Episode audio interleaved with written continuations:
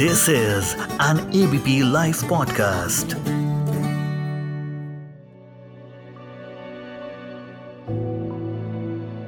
एक ही दिन में कल दो लोग खेल खेल में अपनी जान गंवा बैठे। एडवेंचर स्पोर्ट्स पैराग्लाइडिंग के वक्त। एक हादसा हुआ मनाली में तो दूसरा गुजरात में। पैराग्लाइडिंग भाई, मैंने तो सुना है कि ये तो हेवन जैसा एक्सपीरियंस होता है। बट कब ये हेल में बदल जाए, किसी को नहीं पता। बट आज हम पता करेंगे, ताकि हम एडवेंचर स्पोर्ट्स भी इंजॉय करें और खुद को सेफ़ भी रखें। आखिर क्यों हो जाते हैं पैराग्लाइडिंग करते वक्त एक्सीडेंट्स किस वजह से सबसे ज़्यादा एक्सीडेंट्स होते हैं? किन बातों का ख्याल रखें, ताकि आप पैराग्लाइडिंग करने के सपने को डर की वजह से अधूरा ना छोड़ें। बात करेंगे पैराग्लाइडिंग बिलिंग के पैराग्लाइडिंग ट्रेनर से। मेरे साथ में है इस वक्त। जी, मेरा नाम प्रकाश चंद ठाकुर है। मैं बीर बिलिंग पैराग्लाइडिंग एसोसिएशन में एज अ वाइस प्रेसिडेंट और मैं मानसी हूँ आपके साथ एबीपी लाइव पॉडकास्ट पर। आपका बहुत बहुत शुक्रिया एबीपी लाइव पॉडकास्ट के साथ जुड़ने के लिए। धन्यवाद। तो पहला सवाल जो मैं लेना चाहूँगी वो यही कि पैराग्लाइडिंग का जो एक्सपीरियंस होता है मतलब जिसने भी किया है वो तो इसे एक्सप्लेन ही नहीं कर पाते इट्स अ हेवन फीलिंग तो आप तो क्योंकि ट्रेनिंग लोगों को करवाते हैं तो आपसे जानना चाहूँगी आपने कितनी बार अभी तक किया है? ये एक्सपीरियंस और कैसा होता है ये एक्सपीरियंस मैम अगर सेफ्टी के साथ करेंगे तो एक्सपीरियंस मेमोरेबल रहता है। जी अगर एक्सपीरियंस नहीं है तो फिर वो फिर तब भी मेमोरेबल ही है। बट वो थोड़ा सा डिफरेंट उसका रहता है कि हाँ कुछ एक्सीडेंट वगैरह हो गया ये हो गया। जी जी। तो आप कितनी बार अभी तक पैराग्लाइडिंग कर चुके हैं? सेवनटीन ईयर्स हो गया मैम पैराग्लाइडिंग करते हुए। वो सेवेंटीन ईयर्स और सेवेंटीन ईयर्स में हर बार एक नया फील था? यस मैम वाओ अच्छा ये हार्नेस फेलियर क्या होता है sir because I was reading somewhere की जो कल एक्सीडेंट हुआ वो हार्नेस फेलियर की वजह से हुआ था। इसके साथ ही एक और सवाल जो पूछना चाहूँगी वो यही कि पैराग्लाइडिंग के वक्त जो एक्सीडेंट्स अगर होते भी हैं तो वो किस वजह से सबसे ज़्यादा होते हैं? मैम एक तो क्राउड की वजह से हो सकता है।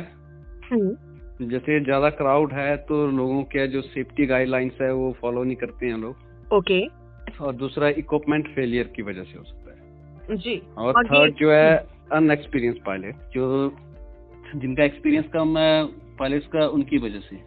ओके ओके ओके अगर इन केस अगर फोर्थ में ऐसा है कि वेदर अगर खराब है तो वो फ्लाइंग ही नहीं होगी बट फिर भी कोई रिस्क लेता है तो फिर वो भी पायलट फेलियर ही हुआ मैम जी बिल्कुल। और ये हार्नेस फेलियर क्या होता है? मैम हार्नेस फेलियर ऐसा है अगर बहुत ही ज़्यादा इक्विपमेंट आपने यूज़ कर लिया हुआ है हर एक इक्विपमेंट की एक लाइफ रहती है। ओके और उससे ज़्यादा वो यूज़ कर लिया है तभी वो फेलियर हो सकता है। अदरवाइज़ जो सर्टिफाइड होके जो हार्नेस आती है वो ऐसे फेलियर नहीं होगा। उनके लॉक्स वगैरह पूरे चेकअप करके वो इंस्पेक्शन करके भेजते हैं क्यूसी पास होके आते हैं। जी जी। अगर वो काफ़ी टाइम से उसकी मेंटेनेंस नहीं हो रही है हार्नेस की कैरावाइनस की या लॉक वगैरह की तो वो फेलियर हो सकता है उधर पे। तो वो टेक्निकल इशू है मैम पैराग्लाइडिंग करते वक्त क्या क्या वो इक्विपमेंट्स होते हैं जिनका इस्तेमाल होता है? पैराग्लाइडिंग करते हुए मैम पैराग्लाइडर किट होता है उस पे हमारा कैनोपी रहता है जो ग्लाइडर बोलते हैं जिसको हम लोग। और उसके बाद में उस पे हार्नेस रहेगा हेलमेट होगा रेडियो रहेगा इमरजेंसी कनेक्टिविटी के लिए कि कहीं पे अगर स्ट्रॉन्ग विंड हो गया कहीं पे दूसरी जगह लैंडिंग किया तो वो आप कर सकते हो। बात करके आप बता सकते हो अपना लोकेशन और जीपीएस वगैरह हो सकता है। बिल्कुल। आपने जो अभी ज़िक्र किया कैनोपी का पैराशूट कैनोपी का जी, जी, आ, जो। कल दो केसेस हुए हैं उसमें एक केस में कैनोपी खुल नहीं पाई जिसके कारण हादसा हुआ। ये किस केस में होता है सर मैम एक्चुअली ये वही है कि अगर एक्सपीरियंस पायलट नहीं है तभी ऐसा वो हो सकता है। अदरवाइज़ उसके पास में अगर बैकअप पैराशूट है तो वो डिप्लॉय करके सेफली लैंडिंग कर सकते हैं। ओके ओके ओके जी हमारे पास जो किट है पैराग्लाइडर किट उस पर सेफ्टी मेजर हमारे पास में एक बैकअप पैराशूट रहता है।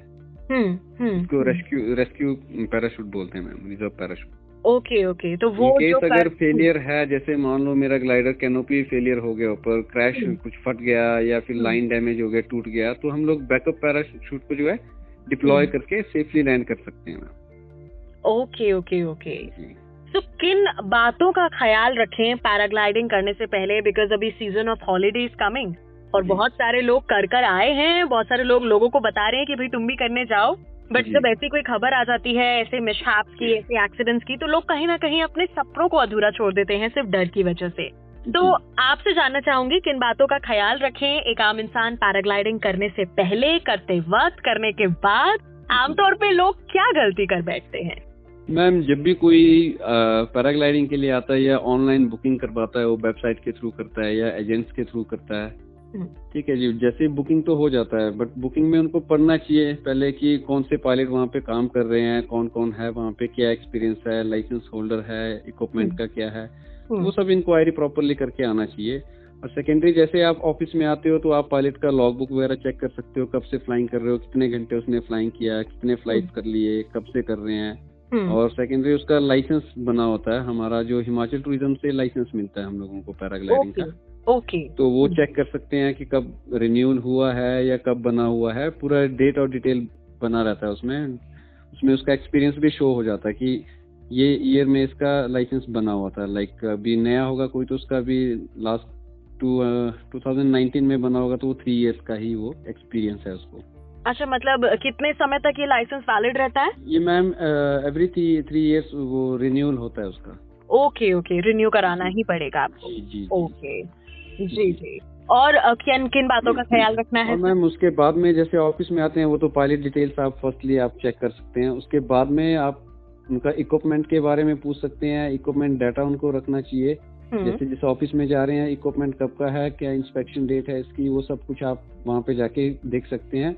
हम्म। जिसे बात करके चेक भी कर सकते हैं। ये आपका हक है वहाँ पे जाके कि हाँ ये चेकअप क्या क्या है कैसे है कौन सा हार्नस आप मुझे दोगे? आपके पास बैकअप पैराशूट है या नहीं है? Pilot hmm. लाइसेंस है या नहीं है इंश्योरेंस है आपके उस पे है या नहीं है तो ये सब चीज़ें उनको देख, देखनी पड़ेगी ऐसा नहीं है कि आप सीधे बुकिंग किया ठीक है आँख बंद करके ऑफ़िस में गए और गाड़ी में बैठ के चले गए ऊपर हर एक चीज़ का जैसे ऑफ़िस में आते हो आपको ब्रीफिंग मिलेगा वहाँ पे ब्रीफ करेंगे कि क्या करना है क्या नहीं करना है हम लोगों को वो पूरा पायलट हम्म। ब्रीफ देगा आपको या ऑफ़िस में जो भी होगा ऑफ़िस हम्म। स्टाफ वो आपको पूरा ब्रीफ करेगा देन हम्म। उसके बाद में आप उनसे क्वेश्चन आंसर कर सकते हो। वो आपका हक है वो आप फ़्लाइट से पहले सब कुछ कर सकते हो ऑफ़िस में। बिल्कुल। क्या ये भी एक वजह है लोग जो गलती करते हैं वो ये कि हम लोग अक्सर कम पैसों के पैकेजेस ढूँढने की तलाश में रहते हैं यस मैम एक्चुअली ऐसा अभी के केस में ऐसा ही ज़्यादा आ रहा है कि लोग कम रेट में उड़ना पसंद करते हैं क्योंकि उनका बजट वैसे बना के आते हैं तो थोड़ा सा एक तो इंडिया में ऐसे चलता ही है बार्गनिंग हम्म, तो हम्म। सबसे फ़र्स्ट जैसे ही है वो पहले बार्गनिंग ही करता है क्लाइंट हम्म। तो जो अच्छे पायलट्स हैं वो बार्गनिंग पे नहीं जाएँगे क्योंकि उन्होंने बहुत टाइम फ्लाइंग किया हुआ है उनका एक्सपीरियंस ज़्यादा है तो वो छोटे अमाउंट के लिए फ्लाइंग में नहीं जाएँगे। और जो थोड़ा सा कम एक्सपीरियंस है जिनका काम कम चला हुआ है वो लोग हम्म। क्या करते हैं कंपटीशन में आ जाते हैं तो अपना प्राइस वो कम कर लेते हैं। जी। हम्म। जी प्राइस कम करने से उनमें पता नहीं है लोगों को पता नहीं है कि हाँ प्राइस कम कर रहे हैं तो कोई बात नहीं है। वो रीजन नहीं ढूंढते हैं उसके पीछे। जी। वो क्वालिटी में फ्लाइंग नहीं करते हैं वो क्वांटिटी के हिसाब से फ्लाइंग करते हैं। तो जैसे कंपनी भी वैसी रहती है कि मुझे क्वांटिटी से मतलब है क्वालिटी से नहीं। तो, तो मैम प्राइस का भी थोड़ा सा क्वालिटी मैम ऐसा है कि अगर मान लो मैं सेवनटीन ईयर से मैं मान के लो मैं कर रहा हूँ हम्म। तो अगर मुझे कोई बार्गनिंग के लिए बोलता है तो मैं उसको मना कर देता हूँ क्योंकि हमारे जो इक्विपमेंट है वो इतने चीप हम्म। नहीं है जितने प्राइस में फ्लाइंग कर, करवाते हैं लोग। Okay okay. इक्विपमेंट अगर चीप इस्तेमाल कर रहे हैं तो वो फेल होने के ज़्यादा बिल्कुल मैम तो इसीलिए वो प्राइस से कम कर रहे हैं। ओके ओके और एक भले ही बीस साल का एक्सपीरियंस हो या पचास साल का एक्सपीरियंस हो जब उसके पास इक्विपमेंट अगर अच्छा नहीं है तो एक्सपीरियंस काम नहीं करता है मैम उधर पे। उधर पे आपका इक्विपमेंट भी मैटर करता है कि अगर अच्छा इक्विपमेंट है हम्म। अच्छे पायलट हैं तो हम्म। हादसा हो ही नहीं सकता है। चांसेस नहीं है उसपे बिल्कुल। अच्छा जैसे आप लोग तो क्योंकि ट्रेंड हैं तो आप लोग इजीली गेस कर सकते हैं पहचान सकते हैं कि कौन सा अच्छा इक्विपमेंट है या नहीं। पर एक आम इंसान जो फ़र्स्ट टाइम जा रहा है इस एक्सपीरियंस के लिए वो कैसे पहचाने कि जिस कंपनी के थ्रू मैं ये फ्लाई करने वाला हूँ वो कंपनी अच्छे प्रोडक्ट्स यूज़ कर रही है अच्छे अपने इक्विपमेंट्स जी मैम एक्चुअली यहाँ पे जब भी कोई एवरी सिक्स मंथ में इंस्पेक्शन होता है यहाँ पे ग्लाइडर्स का पैराग्लाइडर हम्म। इक्विपमेंट है एवरी सिक्स मंथ के बाद में वो इंस्पेक्शन करता है टूरिज़्म और उसके हम्म। लिए बॉडी बनी रहती है टेक्निकल कमेटी बनी रहती है हिमाचल में जैसे दो तीन लोग हैं डिस्ट्रिक्ट हम्म। वाइज जहाँ पे ज़्यादा क्राउड रहता है वहाँ वहाँ से एक एक टेक्निकल रखे हुए हैं। ओके तो वो लोग जो है इंस्पेक्शन करते हैं पैराग्लाइडर की कि कब इसका टाइम पीरियड था। इंस्पेक्शन हम्म। का वो टाइम में चेकअप करना है। हम्म। अगर वो पास है पोरसिटी चेक की जाती है कि ग्लाइडर में पोरसिटी चेक टेस्ट होगा उसमें कि पॉर्स तो नहीं हो गया ग्लाइडर अगर पॉर्स हो गया तो वो फेल हो जाता है। तो उसको यूज़ नहीं कर सकते हैं। वो आप उसको आप प्रिज्म के उस पर भी जाके चेक कर सकते हैं कि डिटेल्स चाहिए होंगी तो वो आपको वो मना नहीं कर सकते हैं कि कितने ग्लाइडर फेलियर है यहाँ पे। उनके पास में पूरा डाटा पड़ा रहता है मैम जी जी जी बिल्कुल। अच्छा जो लोग पैराग्लाइडिंग करा रहे हैं उनको आप क्या कहना चाहेंगे कि वो किन बातों का ख्याल रखें? मैम जो गाइडलाइंस बनी रहती है जैसे कोई भी ऑपरेटर है वो वही सिर्फ़ ऑपरेट कर सकता है पैराग्लाइडिंग वही करवा सकता है उनके पास में ही परमिशन रहता है खाली। तो नॉन जैसे एजेंसीज है टूर एंड ट्रेवल है वो ऑर्गेनाइज नहीं कर सकते हैं पैराग्लाइडिंग वो खुद से करवा नहीं सकते हैं वो सेल करते हैं और ऑपरेटर हम्म। जो है उनको हम्म, हम्म। तो मैम मेनली अगर आपको फ्लाइंग करना है तो डायरेक्ट डील करनी पड़ेगी आपको ऑपरेटर के साथ में ओके एजेंसीज पे नहीं जाना पड़ेगा आपको। वेबसाइट में तो बहुत से ऐसी वेबसाइट्स है जिन्होंने सिर्फ़ अपना टूर एंड ट्रेवल्स के ऊपर वो काम कर रहे हैं। जी। और थोड़ा सा वो गुमराह भी करते हैं कि हमारे पास अच्छी टीम है बट वो उनका है सेल परचेज का काम है। मैंने लिया इधर से वहाँ पे आपको सेल कर दिया। ठीक है। हम्म, तो हम्म। उस वजह से है। ऑपरेटर्स जो है उनके पास में पूरा डाटा रहता है कि हमारे जैसे एसोसिएशन है उनके पास कितने पायलट्स हैं क्या एक्सपीरियंस है वो सब कुछ उसके पास में रहेगा। अगर कल को कोई भी घटना घटती है तो वो उसमें रिस्पॉन्सिबल हो जाते हैं।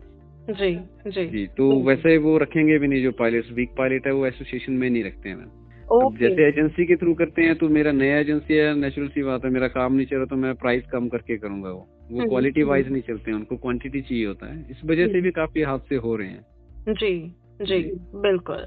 अच्छा इंटरनेशनल अगर हम बात करें वहाँ पर पैराग्लाइडिंग और हमारे यहाँ इंडिया में जो पैराग्लाइडिंग है इसमें कितना फ़र्क है? हम कितना पीछे हैं या एक्चुअली फ़र्क तो कुछ नहीं है। जो जितनी भी इंटरनेशनल साइट्स या हमारी अपनी नेशनल साइट्स है साइट्स हर एक डायनामिक्स के ऊपर डिपेंड करता है। हर एक साइट की डायनामिक्स अलग रहती है। व्यू वाइज अलग रहेंगे।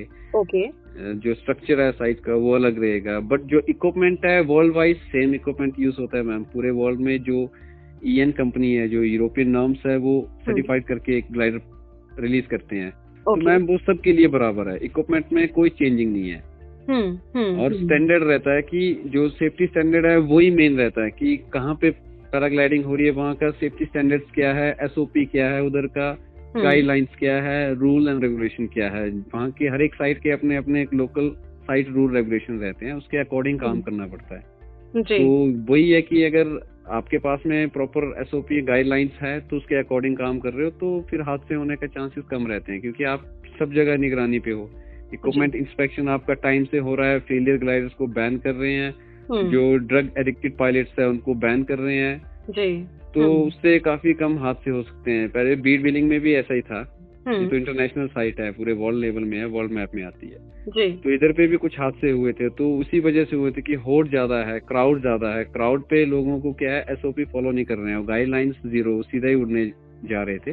अभी थोड़ा जब थोड़ा केस वेस हुआ तो उसके बाद में फिर सिकनेस आया हुआ है। तो इधर पे अभी हादसे के चांसेस कम है क्योंकि हर एक जगह इंस्पेक्शन होती है। जैसे टेक ऑफ़ जा रहे हो टेक ऑफ़ हम्म। जो मेनली फ़र्स्ट टर्न है टेक ऑफ़ के लिए वहाँ पे आपकी इंस्पेक्शन स्टार्ट हो जाती है। कभी भी आपका लाइसेंस चेक कर सकते हैं वहाँ पे। हमारे हम्म। यहाँ पे टीम बैठी है टेक्निकल और रेगुलेटरी कमेटी सेफ्टी कमेटी यहाँ पे है। तो वो लोग चेक कर कर सकते हैं आपको कभी भी। सरप्राइज़ चेकिंग भी हो सकती है या आपको परमानेंट भी चेक करके भेज सकते हैं। तो उस पर हम पूरा चेकअप करके भेजते हैं। इंश्योरेंस पूरा उसका देखा जाता है। बॉन्ड जो इंडेमिनिटी बॉन्ड रहते हैं वो चेक किए जाते हैं। हम्म। क्या प्राइसिंग है वो भी चेक की जाती है। हम्म। और कब से कर रहे हैं किस ऑपरेटर के साथ में कर रहे हैं वो सब डिटेल्स हमारे पास में रहती है मैम बीड बिलिंग में। जी। आखिरी सवाल जो मैं आपसे पूछना चाहूँगी सर वो यही कि जो भी पैराग्लाइडिंग कर रहा है क्या कोई ऐसी चीज़ें भी होती हैं उसके लिए insurance and all actually ma'am paragliding अभी अभी जो इंश्योरेंस का आया हुआ है तो हम लोग यहाँ पे इंश्योरेंस करके ही भेज रहे हैं जो बीड बिलिंग में है हमारा okay. जो एसोसिएशन है जितने हम 250 पायलट्स हैं यहाँ पे एसोसिएशन में hmm. तो हम लोग सारा एसओपी गाइडलाइंस के अकॉर्डिंग काम करते हैं जो हाई कोर्ट ने भेजा हुआ है हम हम लोगों को जो गाइडलाइंस आई है हम उसके अकॉर्डिंग काम कर रहे हैं जी. तो इस पे मेडिटरी है जो भी क्लाइंट ऑफ़िस में आता है हम्म। वो यहाँ से इंश्योर्ड होके ही जाता है फ्लाइंग के लिए। जैसे वो इम्यूनिटी बॉन्ड साइन करता है बॉन्ड साइन करने के साथ में ही उसकी इंश्योरेंस वैलिड हो जाती है ट्वेंटी फोर आवर्स के लिए। जी जी बिल्कुल। और अगर कोई भगवान न करे ऐसा किसी के साथ हो लेकिन अगर कोई ऊपर फंस जाए किसी न किसी कारणवश तो आपके हिसाब से सबसे पहला कदम क्या होना चाहिए खुद को बचाने के लिए? मैम एक्चुअली हर एक साइड के अपने अपने लॉ एंड रूल्स है तो हमारे इधर पे ऐसा है हमारे पास रेस्क्यू टीम अवेलेबल रहती है ट्वेंटी फोर आवर्स जी। जो कि हमारे इंटरनेशनल इवेंट्स होते हैं उस पर भी वो काम करते हैं और जो हमारे टेंडम मैनेजमेंट है टेंडम ऑपरेटर्स है जो है जॉय हम्म, राइड जो करवाते हैं उसके लिए भी ट्वेंटी फोर आवर्स अवेलेबल रहती है मैम। जी जी तो पायलट के लिए इसके लिए जो पायलट्स है उसको भी हल्का वो बताया जाता है कि आपको कैसे सरवाइव करना है हम्म, वो सब ट्रेनिंग रहती है उसकी। रेस्क्यू की और उसके बाद में फ़र्स्ट एड की भी ट्रेनिंग रहती है मैम। इन केस अगर आपको हल्की फुल्की चोटें आ गई और सरवाइव करने के लिए कैसी वो सब चीज़ें मैम उसको सिखाई जाती है। Okay okay okay. Before anyone anyone goes for a fly yes ma'am yes ji. Thank you so much sir हमारे साथ जुड़ने के लिए एबीपी लाइव पॉडकास्ट पर बस इतना ही कहूँगी अपना ख्याल रखें और सुनते रहें ABP live podcast